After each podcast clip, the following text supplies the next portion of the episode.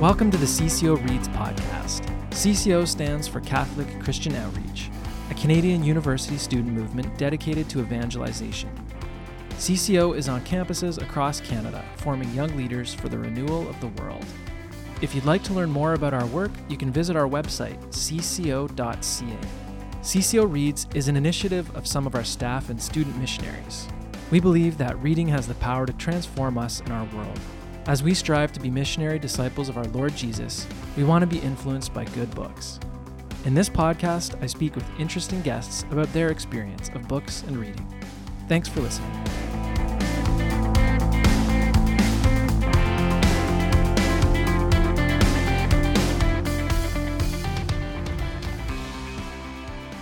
My guest today is Father Cristino Bouvette, who is a priest and vocations director for the Diocese of Calgary, Alberta. Welcome to the podcast, Father Cristino. Thank you very much, Dan. So today our topic is Cardinal Robert Sarah, Vatican Prefect for the Congregation of Divine Worship and the Discipline of the Sacraments. Um, as many of our listeners know, C C O is hosting Cardinal Sarah for the annual Saint John Fisher Dinner in Kingston this Wednesday, March fourteenth. And the dinner has been sold out for a number of weeks, but we are planning to make the Cardinal's Talk live on Facebook um, available to anybody who wants to hear it. So if you want to find out how you can listen in, then stick around at the end of my conversation with Father Cristino today, and I'll give the details for that. So Father Cristino, before we get to Cardinal Sarah, you are the vocations director for the Diocese of Calgary, and I just wanted to know, what is that like?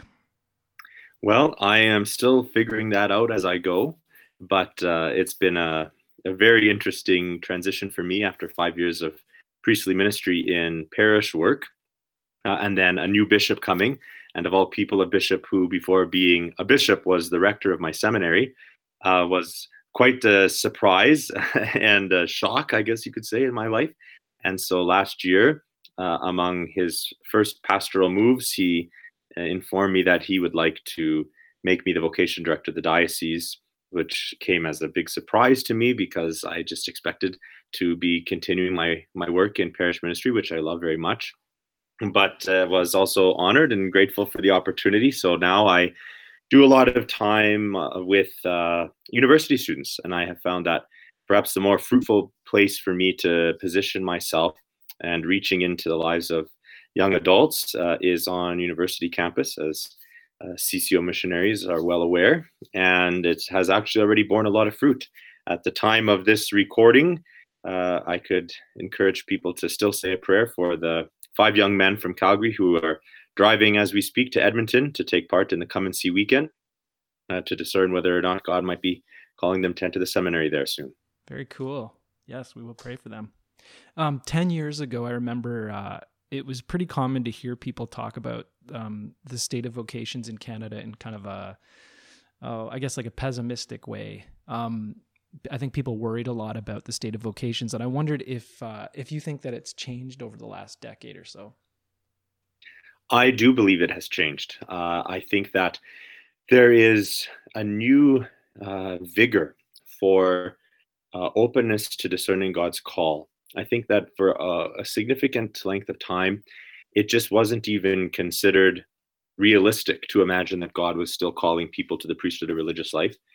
But now I think there is not just uh, realism about it, but there's even a- an excitement.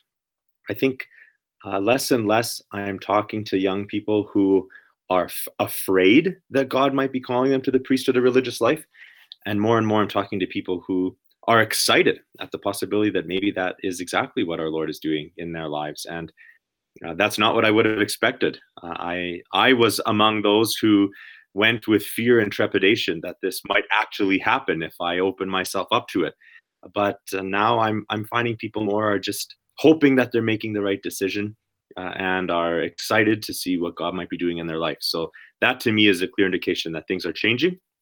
Uh, and we uh, are putting people into the seminary every year for the last few years, and so I think, uh, at least in the Diocese of Calgary, we feel very blessed and uh, encouraged for the future. Congratulations, that's amazing. Um, this podcast is about reading, so I wanted to ask you uh, just some general cr- questions about books and reading. So for mm-hmm. you as a Catholic priest, I'm just wondering, how important is reading uh, in your life? Uh, reading is very important. Uh, I think that our spiritual tradition, at the very least, has always identified the practice of spiritual reading as being uh, an integral way in which we pray, and not just pass the time. And so spiritual reading, I think, is a, a sense in which, as one saint has put it, um, mental prayer is us talking to God uh, in the silence of our hearts, and spiritual reading is God speaking to us uh, when the, the written word is actually communicating a truth to us. And so reading is an indispensable part of every Christian spiritual life, and so all the more for the priest, who is supposed to be setting an example for his people to follow. Uh, but I think more broadly than just spiritual reading, reading is good in general. Uh, reading is done in quiet. Uh, reading stimulates the mind. It's not the same passive activity as uh, watching television, uh, or even for that matter, I mean, I still like listening to books on tape, or not on tape anymore nowadays, but listening to recordings um, to pass the time on the road. But it's a much more passive way of receiving that information than actually sitting down and reading. I think mm-hmm. there is something um, innate in in the human capacity to to think and to contemplate that reading triggers. And so it's important for our intellectual and our human development as well. Aside from spiritual books, what are the other kinds of books that you would gravitate towards personally? I enjoy reading um, history. I, I, I like reading things about uh, the past, even if it's dramatized history. Uh, and then something that I, I don't know exactly how virtuous this is, but I have become very attached to the few internet commentators and blogs that I like. And although it doesn't necessarily feel, as I said, as virtuous as sitting down with a good book and cracking it open and, and doing actual hard work at reading, scrolling through the phone when you have some time and reading an article online, I think is uh, also still something valuable. And so I enjoy reading a commentary about politics and uh, economics and the life of the church. So variety of things. Now, as a vocations director, you must recommend something to young men who are discerning priesthood. So I wonder if you have a good recommendation for young men listening who might uh, might be looking for something that they should read as they discern this call. Absolutely. I I try and point all of my my uh, young men in the direction of a couple of preliminary books.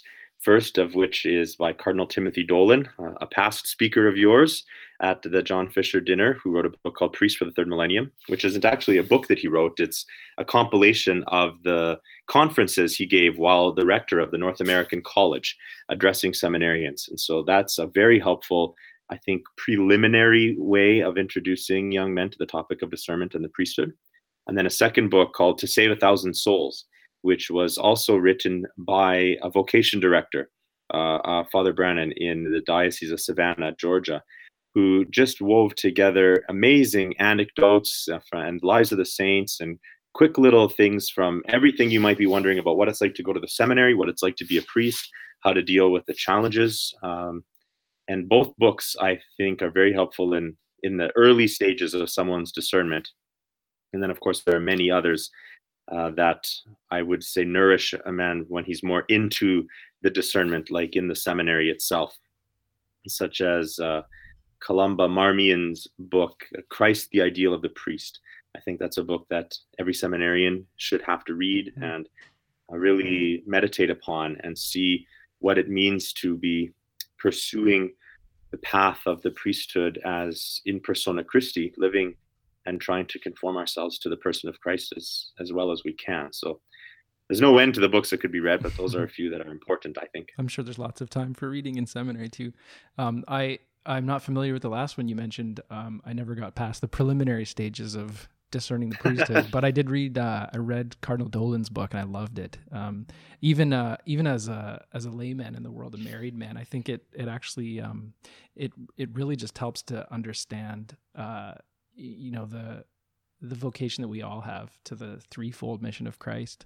mm-hmm. um, and just the virtue of manhood, of manliness. I, I really love that book. Um, so let's let's talk about Cardinal Sarah then. Um, let's let's first talk about the man himself. So maybe you could just introduce him to the world here of C C O Reads. Who is Cardinal Robert Sarah, and why has he captured the attention of so many Catholics in the West today? Well, as you uh, said in your introduction, he currently holds a position as the head of uh, Roman Dicastery, meaning one of the offices in the Vatican bureaucracy. Uh, so I sometimes try and compare these positions to being sort of like uh, cabinet ministers in a parliament. So, you know, not the head, obviously. Uh, our Holy Father, Pope Francis, is the head, but needs to be surrounded by collaborators who help to direct the efforts of different parts of the church. And so Cardinal Sarah would be what we might call the the head liturgist of the church uh, in his current uh, position, because he is the prefect of the Congregation for Divine Worship and the Discipline of the Sacraments. And so he is principally concerned with the administration of how the church celebrates the sacraments and how we uh, pray using our sacred rituals. And so how uh, he got to that position is actually kind of interesting, because he doesn't have a background and formal training, as it were, in the sacred liturgy. Uh, in fact, he appeared on the stage in Rome under the pontificate of Pope Benedict when he was doing work with uh, the charitable branch of the church's efforts and uh, administering uh, the resources that the church is available for the poor in the third world. Because uh, Cardinal Sarah was from a very poor country, from uh, from Guinea in Central Africa, and uh, has lived firsthand the the horrors uh, that can befall people who are enslaved by poverty. And yet, when you hear him speak about poverty, you realize that he sees it uh, as certainly a cross and a challenge, but not one that is indomitable. It, it's something that that can become the path to one's holiness. And so that has significantly shaped and influenced who he is. And so I believe it was that experience that led to his being brought to Rome as a trusted confidant of uh, our, our previous Holy Father, Pope Benedict. Uh, and then by, I guess, a, a stroke of providence, uh, our Holy Father now, Pope Francis, decided that perhaps he would also best guide the church in her efforts Uh, with regard to the sacred liturgy and our, our worship and our celebration of the sacraments. So that's where he's found himself now, and his clear and humble but um, fearless uh, style of communication. Mm-hmm. Uh, he's he can be very blunt, almost uh, painfully blunt uh, in communicating the truth, I think has captured Western audiences who are inspired by a man who is so manifestly holy, uh, but also very simple. And not really a huge academic or intellectual, but one who has become academic and intellectual quite uh, quite the opposite way of study, but more through prayer, uh, and seen that the school of the Holy Spirit, as he puts it, uh, should be our first and most important instructor. One of the ways that people in the West would uh, would have been introduced by Cardinal Sarah, I think, is through his book, which came out in two thousand fifteen, God or Nothing.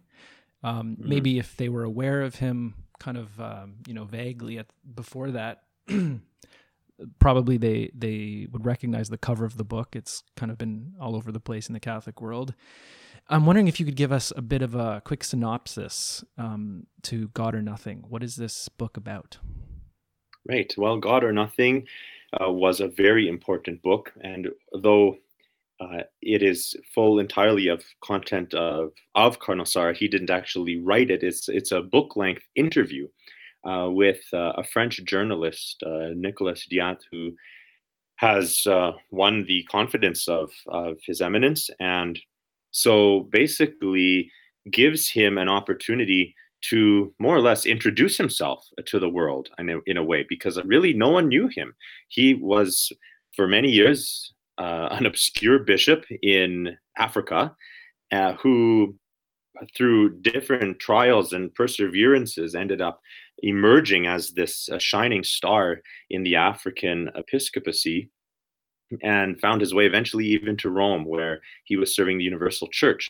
And so this book serves as sort of a compilation of his many and, and varied experiences, uh, not the least of which is the fact that he came from um, what I guess you would call a, a pagan tribe of people. He he himself uh, watched his own family go through conversion, true, authentic conversion in the traditional sense of the word, um, not a falling deeper in love with Christ, Uh, or being reintroduced to Christ, but hearing the gospel proclaimed for the first time by missionaries and watching the people of his ancestral tribe uh, be converted to Christianity, uh, of course, himself as well.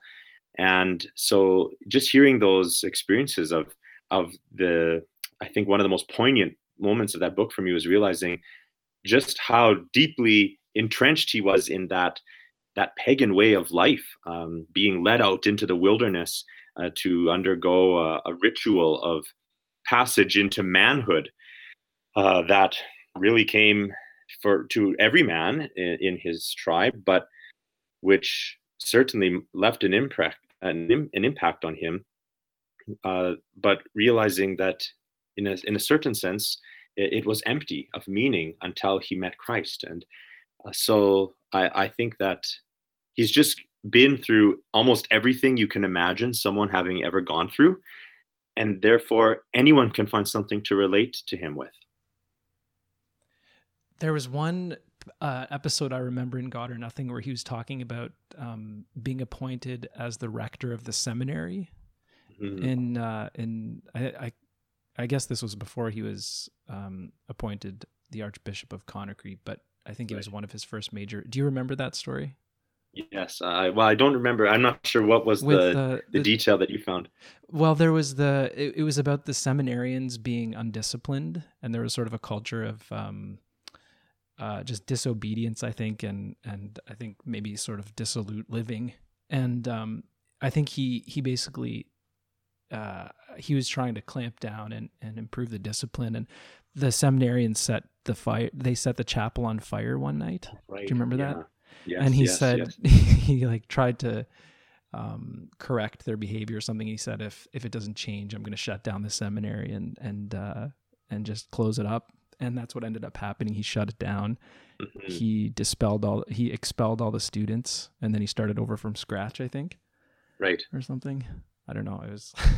Well, it was there that he that he used that as an opportunity to reflect upon the priesthood, and said, um, having a great number of priests who are not committed to holiness uh, is of greater harm to the church than having too few priests to do all of the work that is needed.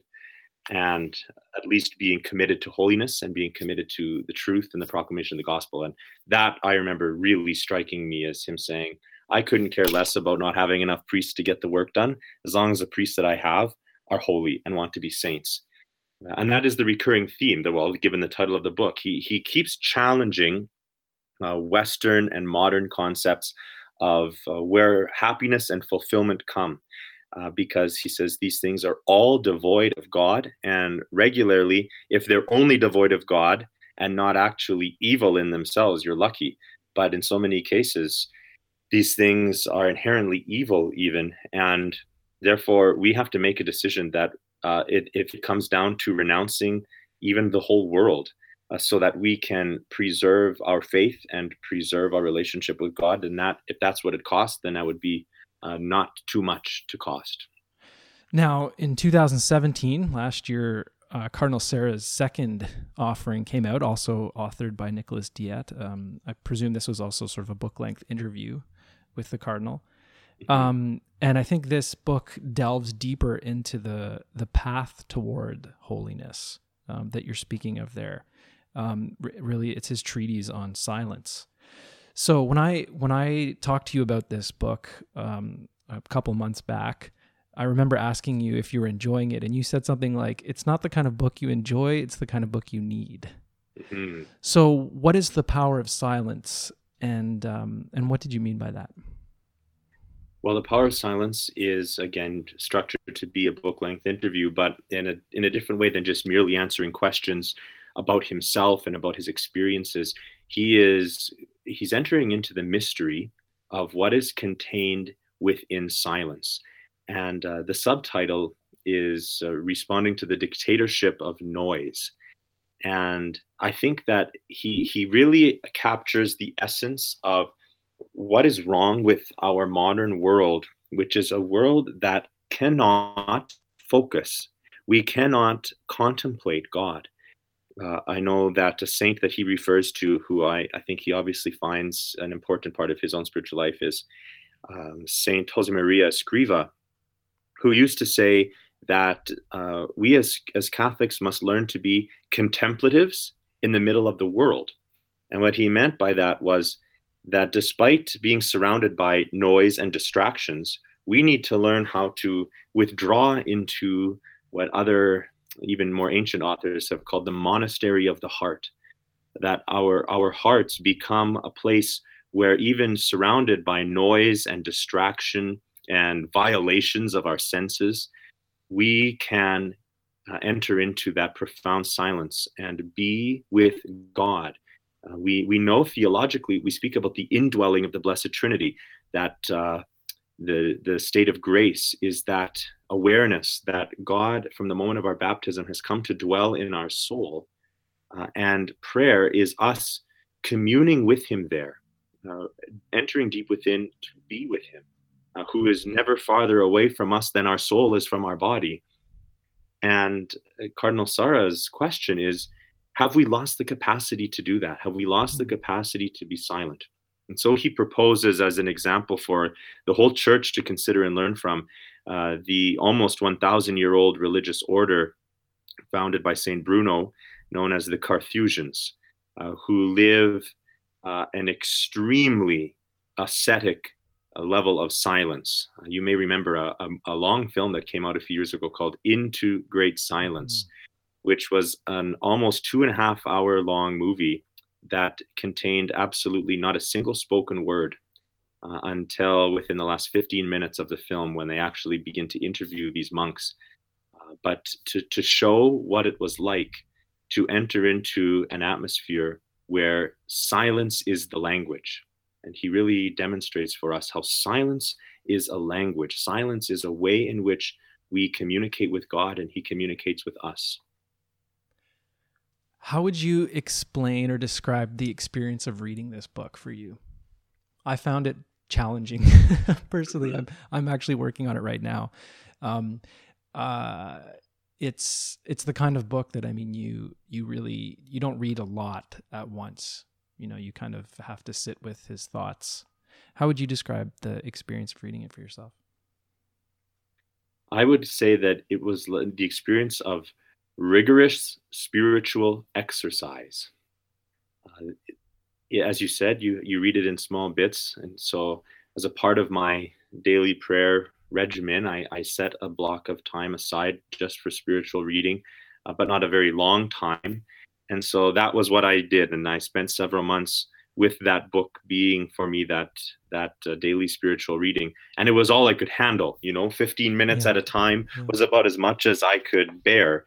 Because every time I put the book down, I realized that he was presenting to me an ideal that I so desperately longed for, mm-hmm. but that I realized simultaneously I did very little to obtain uh, or to achieve. That in some ways, even without my meaning to, I too had become enslaved to the dictatorship of noise.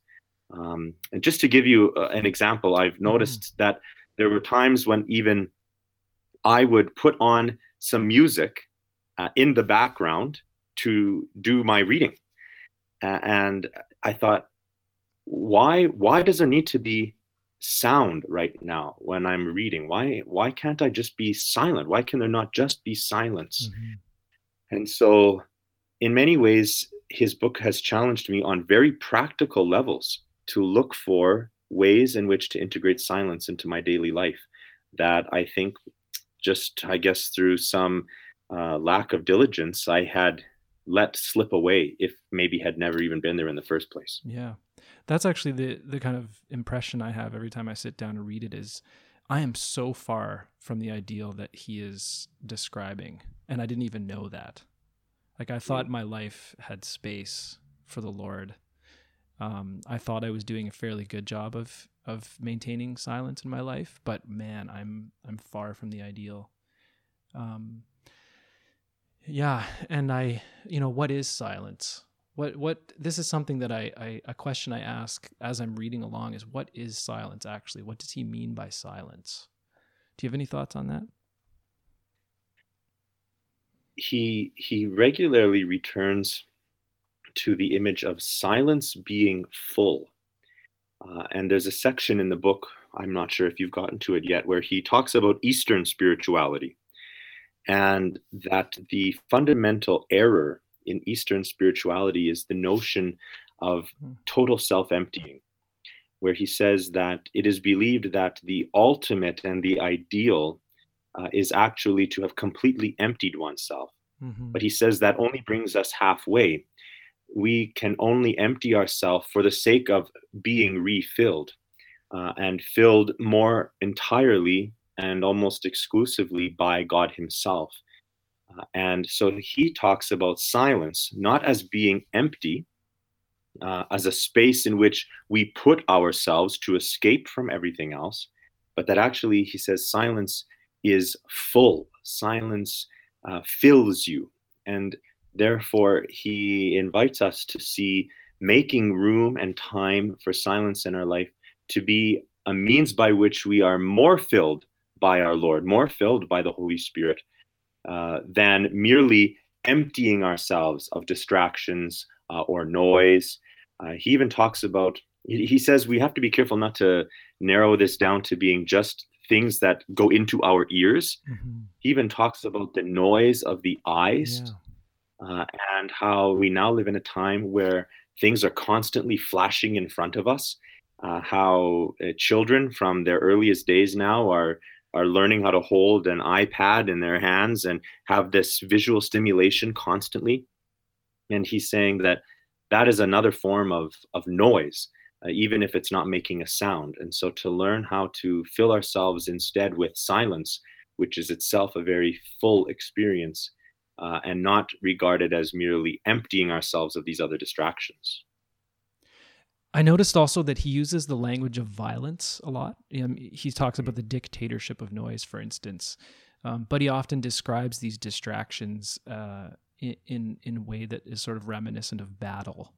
You know, there's this assault on us from the outside, um, and we have to do battle against it.